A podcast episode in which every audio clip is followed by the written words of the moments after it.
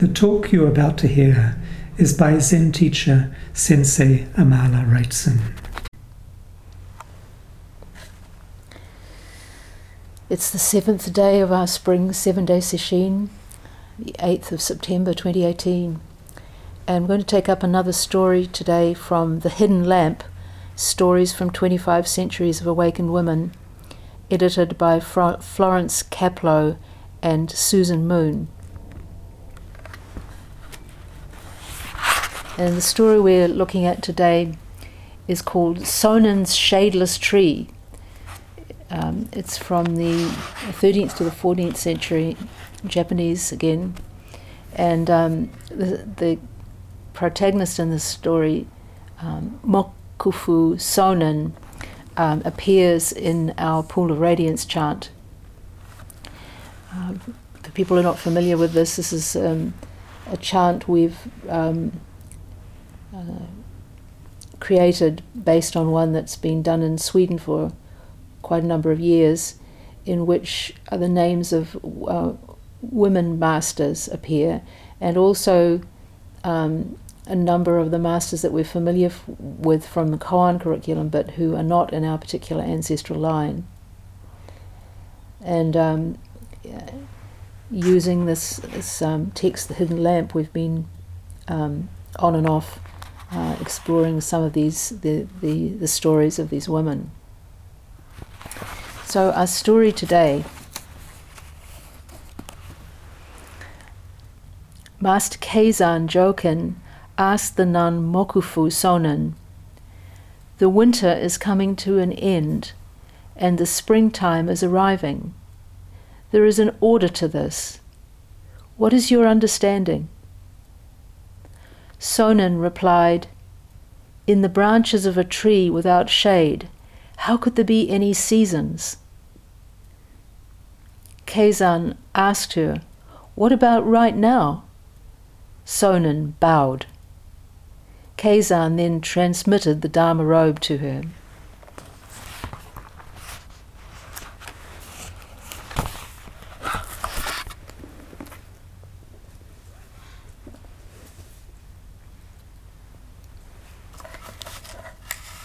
Just a little bit about these two. First of all, Mokufu Sonen. Um,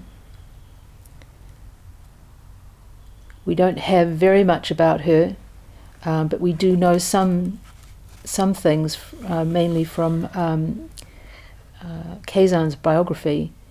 Um, she was a benefactor and a student of Keizan Jokin, who's um, we'll say a little bit more about in a minute. She and her husband gave a large parcel of land to Keizan and invited him to found a monastery on the land. Um, much later, she uh, ordained and and subsequently also received Dharma transmission from Keizan her husband also uh, became a monk.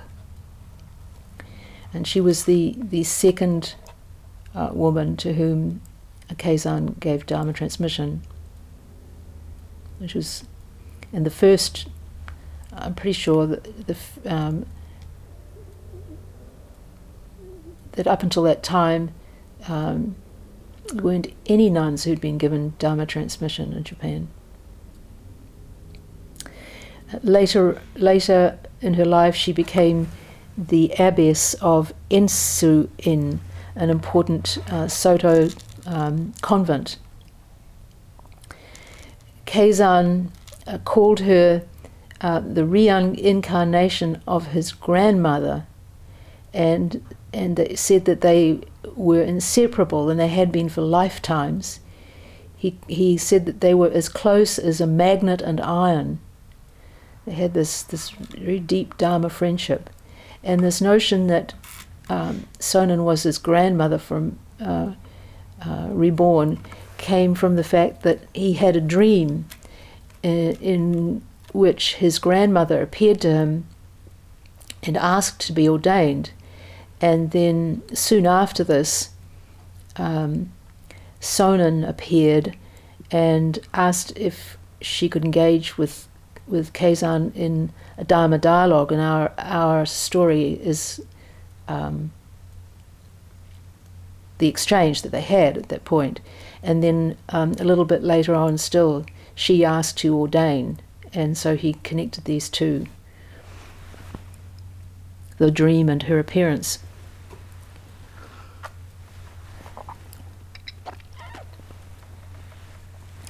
Um, also, a little bit about Keizan Jokin. His dates are 1268 to 1325. And um, he was one of the two founders of the Soto school in Japan. Um, of course, Master Dogen being the other. And um, sometimes they're actually referred to as being uh, the father and the mother of Soto Zen in Japan. So Dogen the father, Keizan the mother. And what he especially did was was um, popularize the Soto school, make it more accessible. Um, Dogen had established it, but it was still quite Chinese in form and and confined within um, a few monasteries. Keizan was to, to, to sort of bring it to the people. And he founded, um, this is Kazan Sojiji, which is still one of the two um, primary uh, Soto training temples in Japan, along with Eiheiji. Keizan's mother uh, became the abbess of a convent, and he had many female disciples. He, he was his, in his first eight years, he was brought up by his grandmother. Um, he became a novice the, at the early age of 13, and this is coincidentally the same age that Sonen was when she was married. And of course, in those days, um, marriages among um, the aristocracy were very much um, to do with um, family alliances and politics.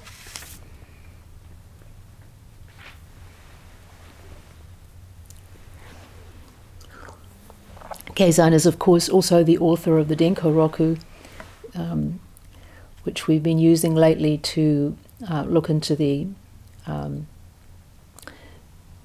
figures in our regular long ancestral line. And the Denko Roku is made up of uh, transmission stories, starting with Shakyamuni Buddha and working uh, up all the way to uh, Ejo, who was um, Master Dogen's disciple and heir.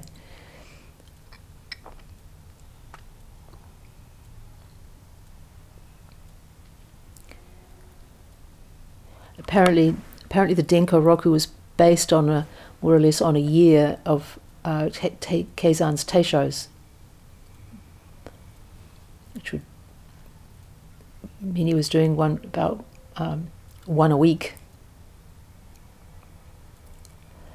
And our present our present story uh, actually resembles a little bit in its in its structure the stories in the Denko Roku. You have an exchange between um, master and disciple, and then um, it f- finishes off with uh, transmission mind to mind transmission. Uh, this is a little different because it doesn't doesn't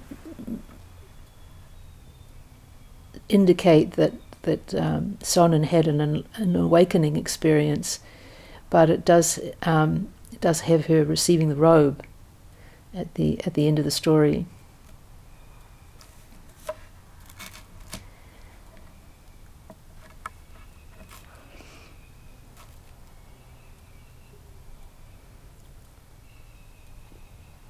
Uh, Keizan's grandmother, uh, Myochi, was one of Dogen's first supporters when he returned to Japan. So there's, there's lots of sort of almost familial connections between this, uh, these uh, various figures. Keizan, in his in his writing, acknowledged that he owed a great debt to his grandmother, and also um, he spoke very highly of his mother as well. She, he said that her, her constant praying to Kanon was what had enabled him to become a monk.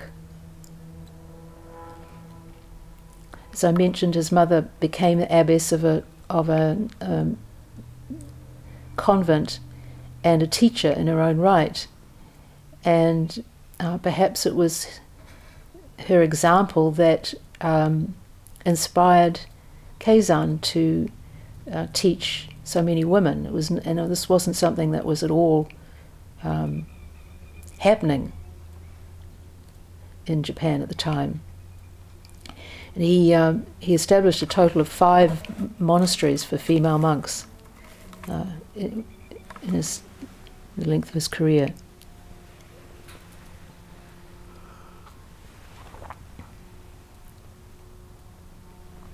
So um, let's just turn now to our story again. Let's just read it again.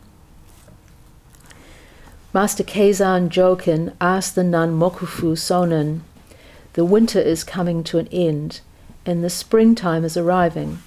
There is an order to this. What is your understanding? Sonen replied, The branches of a tree without shade. In the branches of a tree without shade. How could there be any seasons? Keizan asked her, What about right now? Sonen bowed. Keizan then transmitted the Dharma robe to her.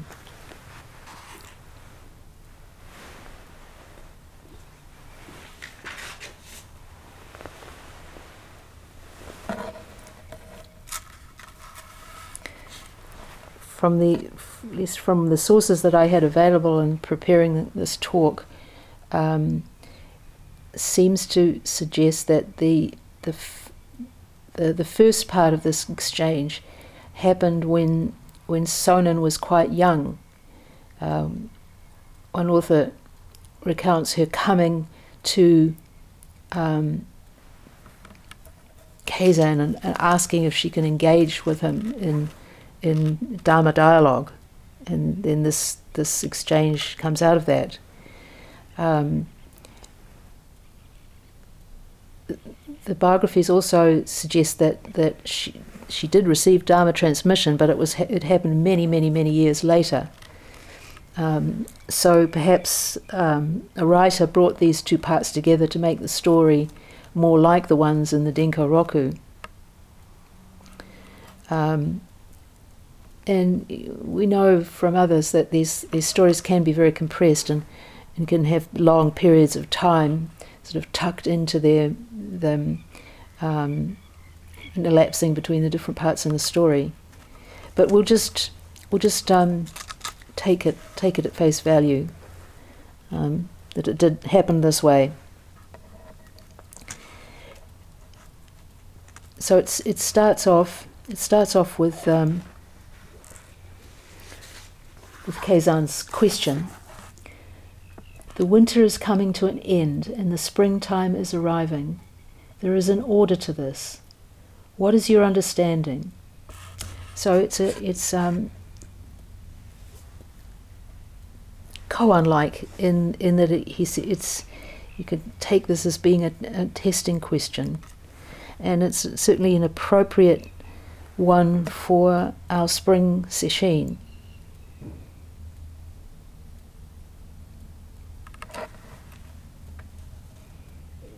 We've been, it seems mostly this week we've been um, experiencing the, the, the, winter part of that uh, pair, but now, now, today, um,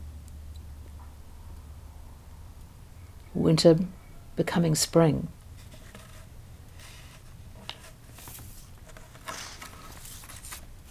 So what's what's Keizan asking here?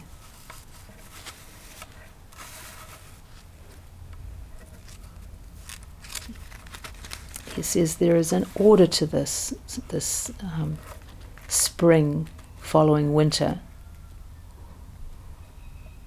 Spring follows winter, summer follows spring. We can, we can rely on this. It is, it is one of the, the ordering factors of our existence.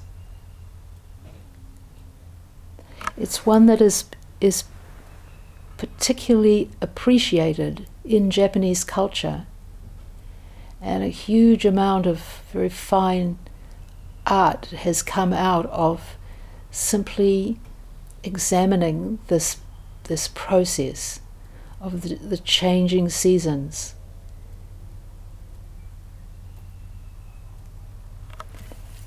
And Sonen here could have could have just gone along with Keizan and spoken some verse on spring or quoted something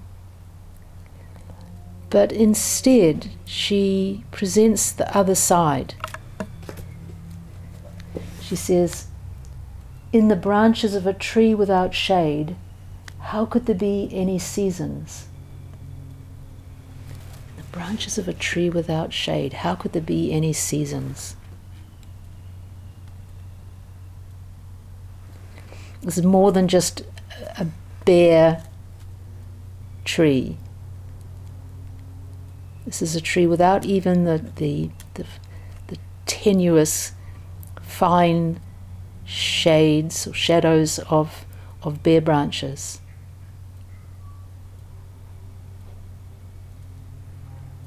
What does she mean when she says a tree without shade? What kind of, of tree casts no shadow?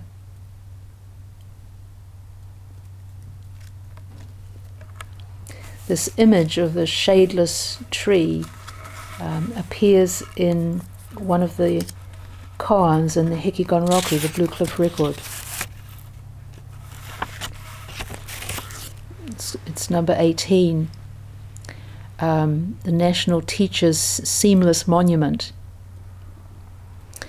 And this is the story is about a, an emperor who um, went to visit a great teacher, and, and it's called the national teacher because he taught the emperor.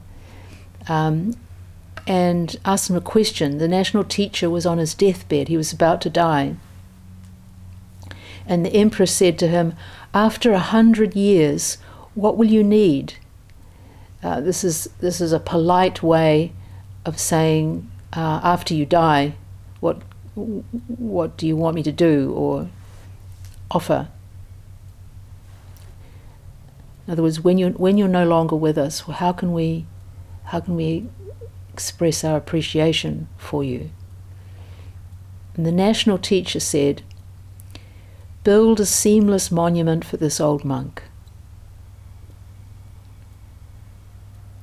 So, one of the points of the koan is to see what he might be meaning by a seamless monument.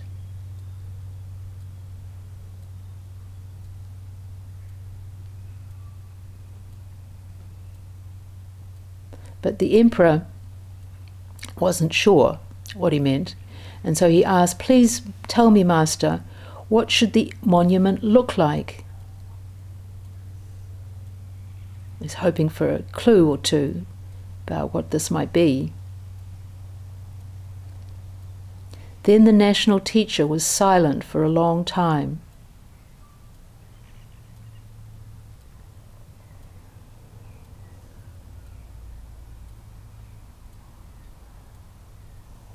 Then he asked, Do you understand?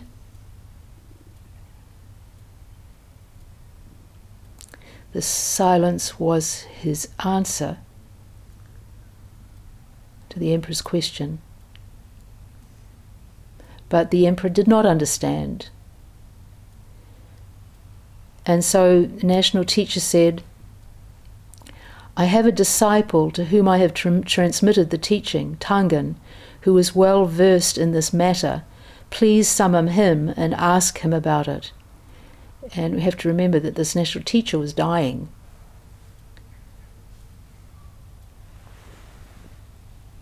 So he passes the task on to his disciple.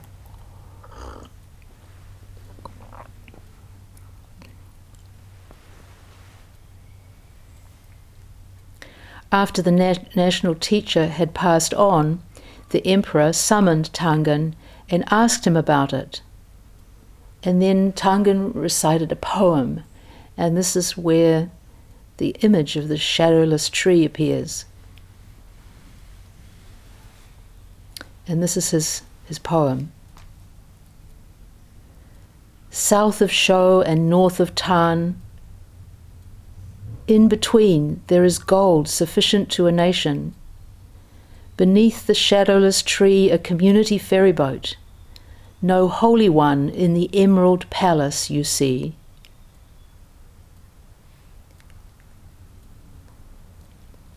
So I have to just unpack this a little bit. South of Sho and north of Tan, this was like, would be like us saying um, from Cape Reinga to Bluff.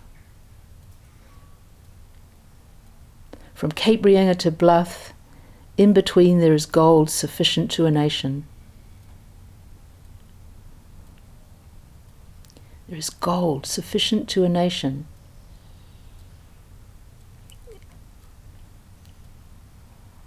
riches exactly in proportion to our need. It's, it's another way of, of, of saying what Master Hakuin says.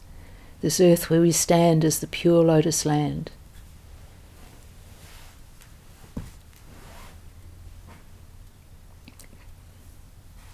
But we wander about on this earth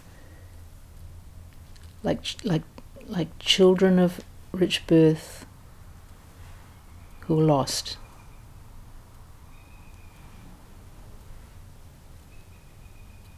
But actually, we just have to dig down to find the gold that's there. That's practice. Just digging down. It's here. in this room, in our hearts. Um, Sekida, in his comment on this koan, he says, The pure spirit of Zen, like virgin gold, fills the country of the mind. It is solid and pure.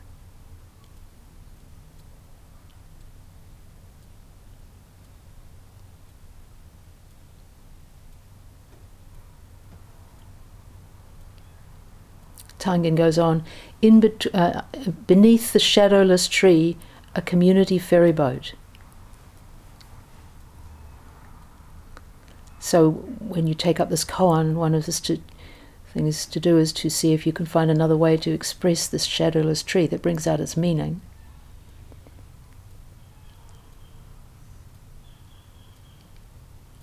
Everything that has substance casts a shadow.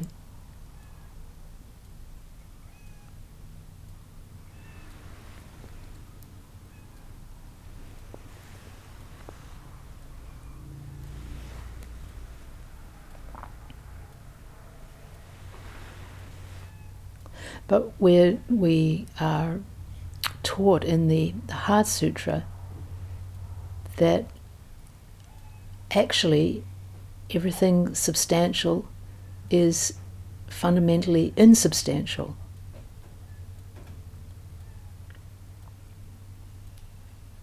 Form is emptiness, emptiness is form.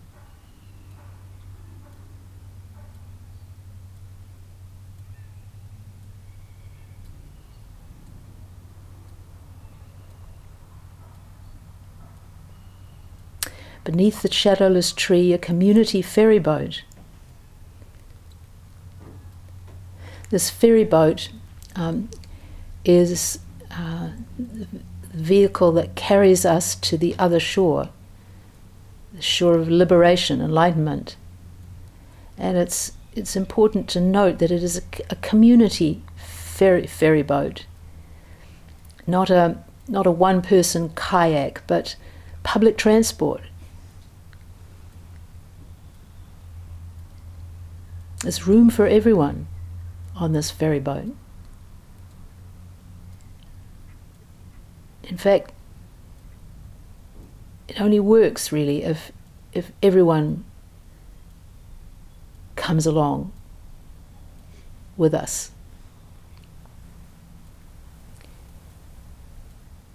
Could understand this as is just a way of saying we're all in this together. The only way we can wake up is is with all beings.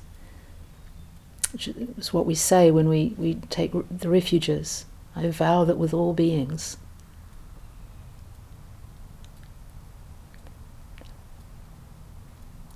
But this, this ferry boat sitting under the shadowless tree points to the way in which we are all in this together.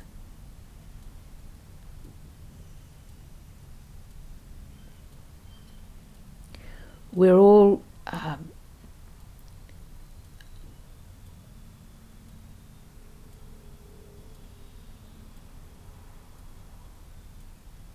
part of this great flux of empty form.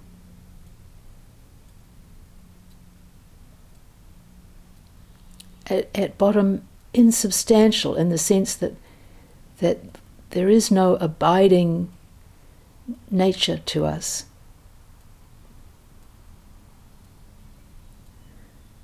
Everything is, is changing constantly. We, we turn into each other, we're dependent on each other. And this goes on endlessly, this change.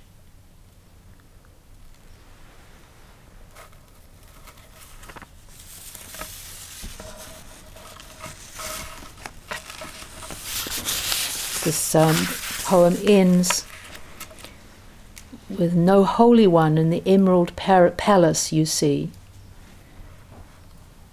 we get across, we get say we get across this to the other shore, to the shore of enlightenment, and there's a beautiful palace there made entirely out of emeralds.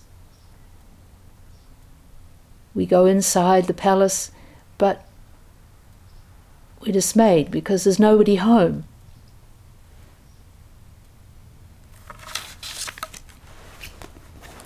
Sekida comments on this. He says,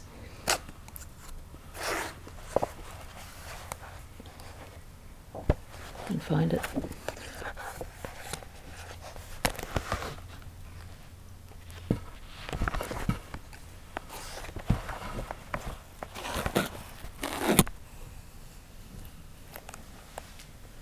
The boat arrives at the opposite sh- shore, where there is a beautiful palace but in it you find no Holy One. No Buddha, no mind, no thing, is a Buddhist saying. But if you listen intently, you will hear a faint sound of subtle music, which grows louder and louder, and you will come to see the majestic constellation of Buddhas and Bodhisattvas, Shakyamuni, Manjushri, Samantabhadra, and all the others. Setcho makes comments on the, the various um, lines of this poem. And the last one, he, he, he says, after this, this line about no Holy One in the Emerald Palace, he says, All is finished. The seamless monument is built. He's saying, really something very like what appears in the Mumonkan, one of the one of the verses. Before taking a step, you have already arrived. Before the tongue has moved, the teaching is finished.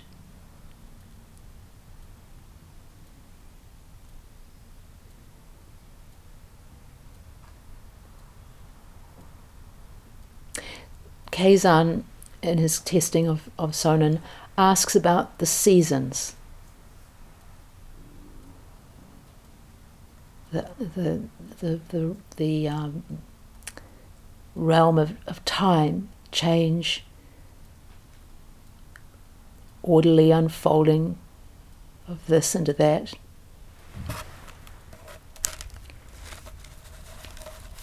This is a. Um, it's, it's one aspect of our experience. An ancient master said if you want to know the meaning of Buddha nature, you must observe times and seasons, causes and conditions. But Sonen comes back with this other aspect. She presents, you could say, the timeless spring of Tangen's poem.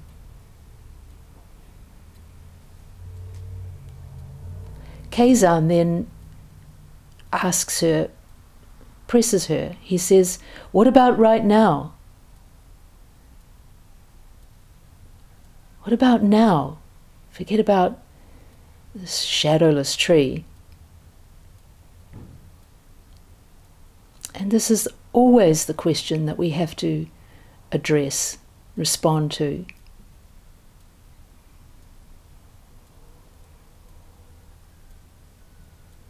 We can only experience the breath right now. We can only question the koan right now.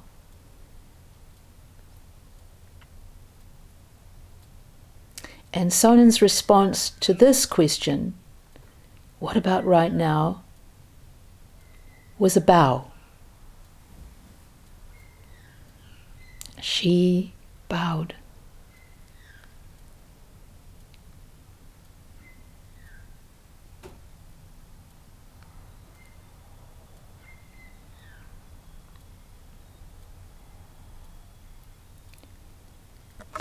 Roshi Kapleau used to um, talk about bowing as lowering the mast of ego. It's like we turn to and acknowledge.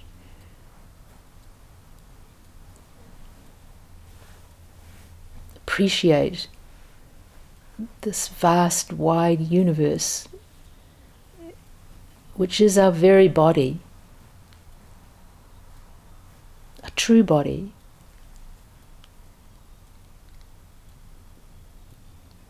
Another, another verse from the Mumonkan. Lifting his leg, he kicks up the scented ocean.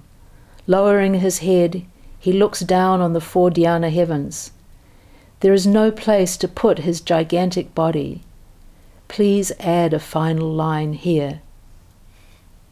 This is, this is such a, it's quite an extraordinary um, poem. You think it was written, I don't know, I think 11th or 12th century, when it's, so postmodern. Please write the final line here.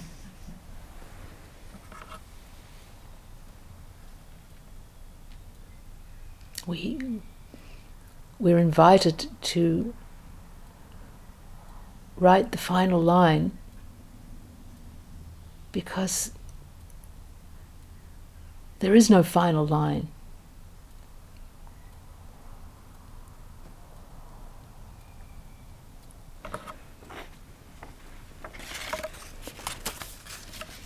to finish um, with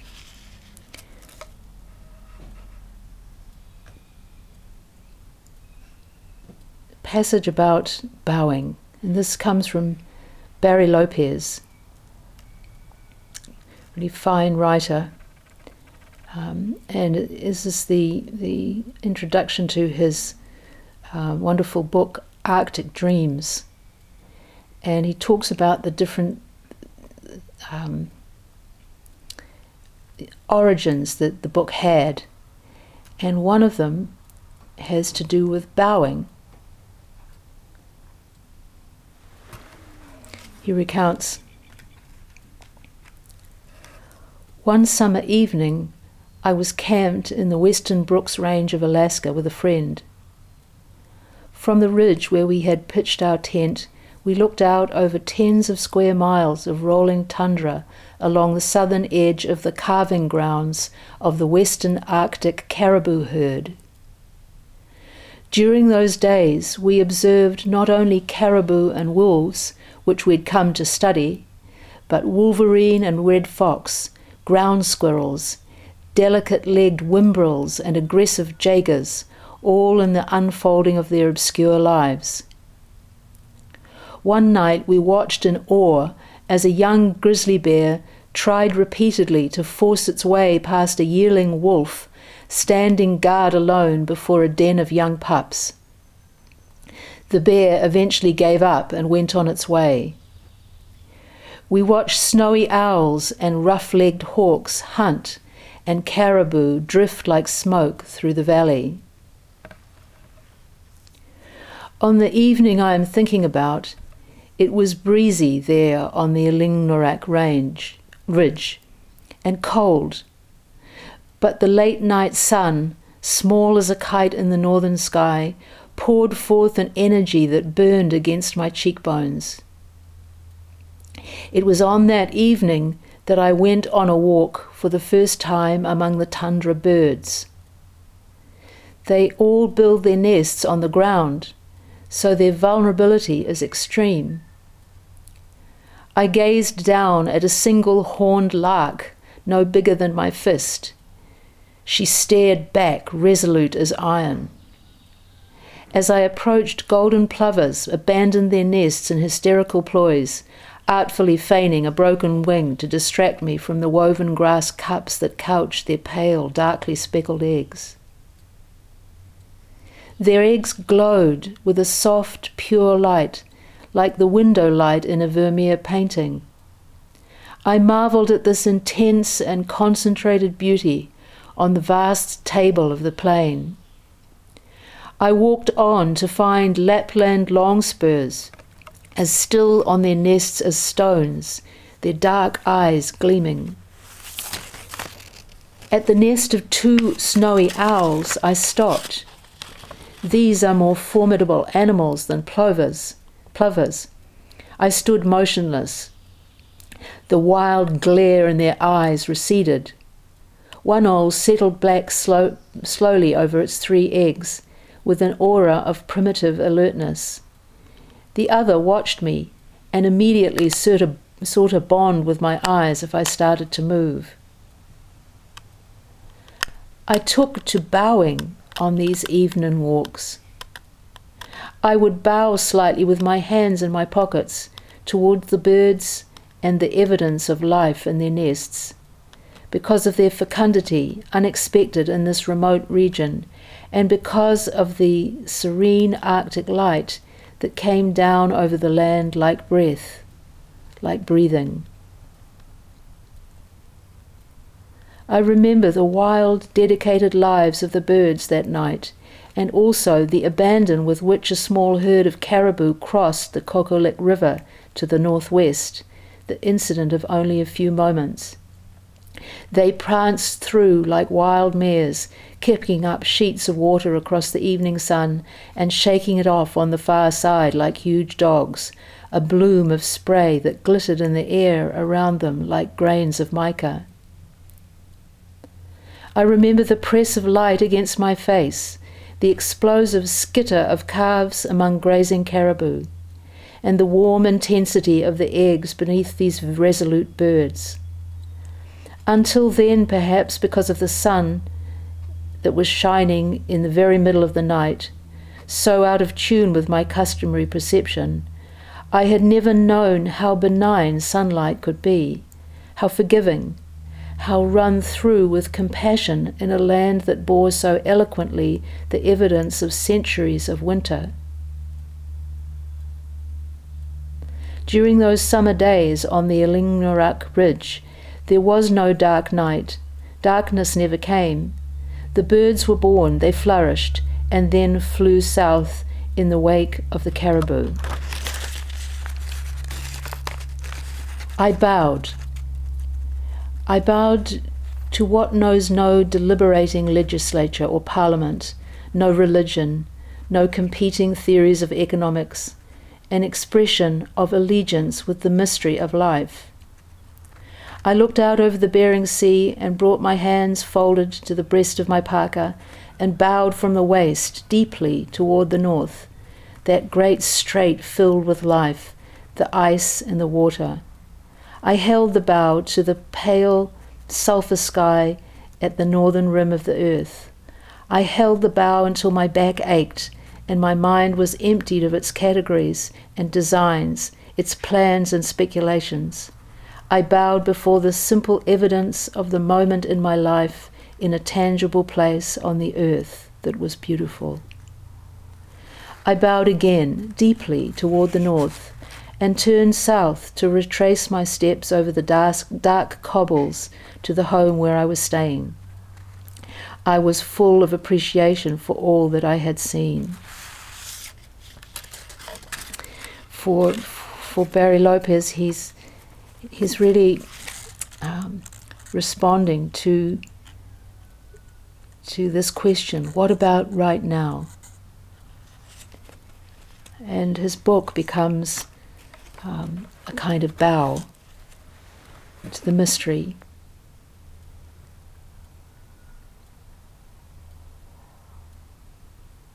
Our practice is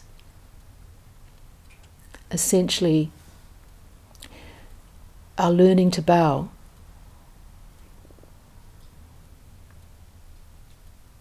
Learning to live in this world as it is, to notice its beauty,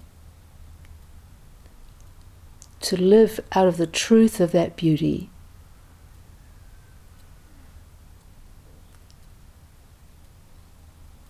To respond to suffering that is also there, our own and that of other beings.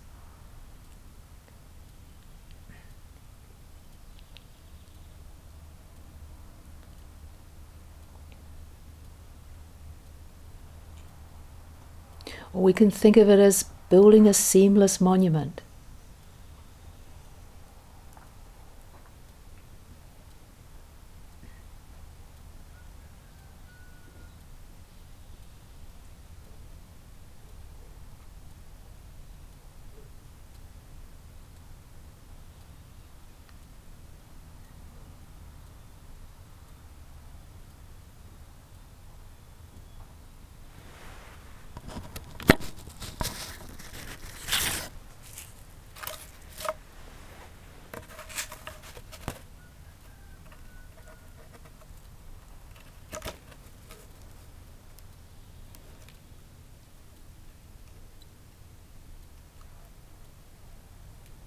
One master said, Under a clear sky, my bow extends from the ocean to the mountain waterfall.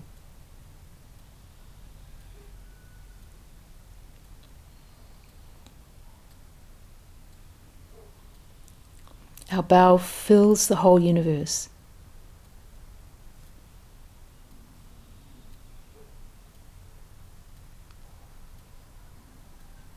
We'll stop here and recite the four vows.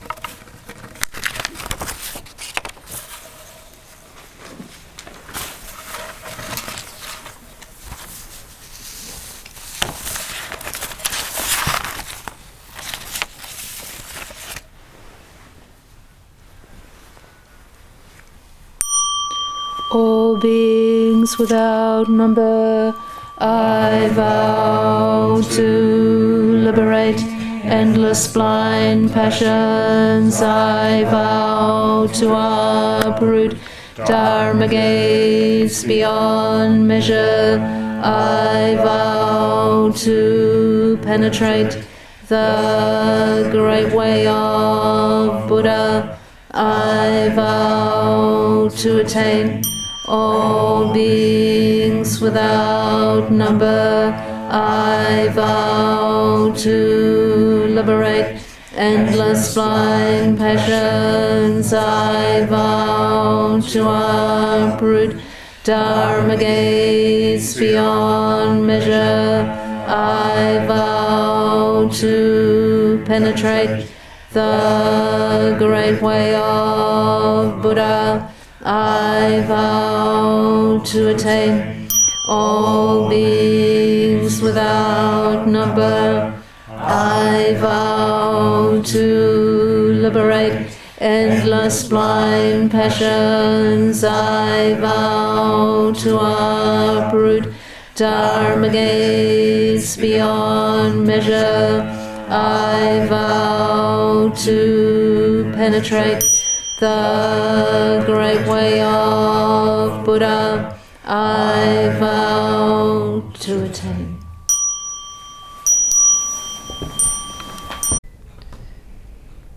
The teaching you have received is offered freely. If you would like to make a donation to support the continuation of this podcast service or learn more about practice opportunities at the Auckland Zen Centre, please visit www.aucklandzen.org.nz.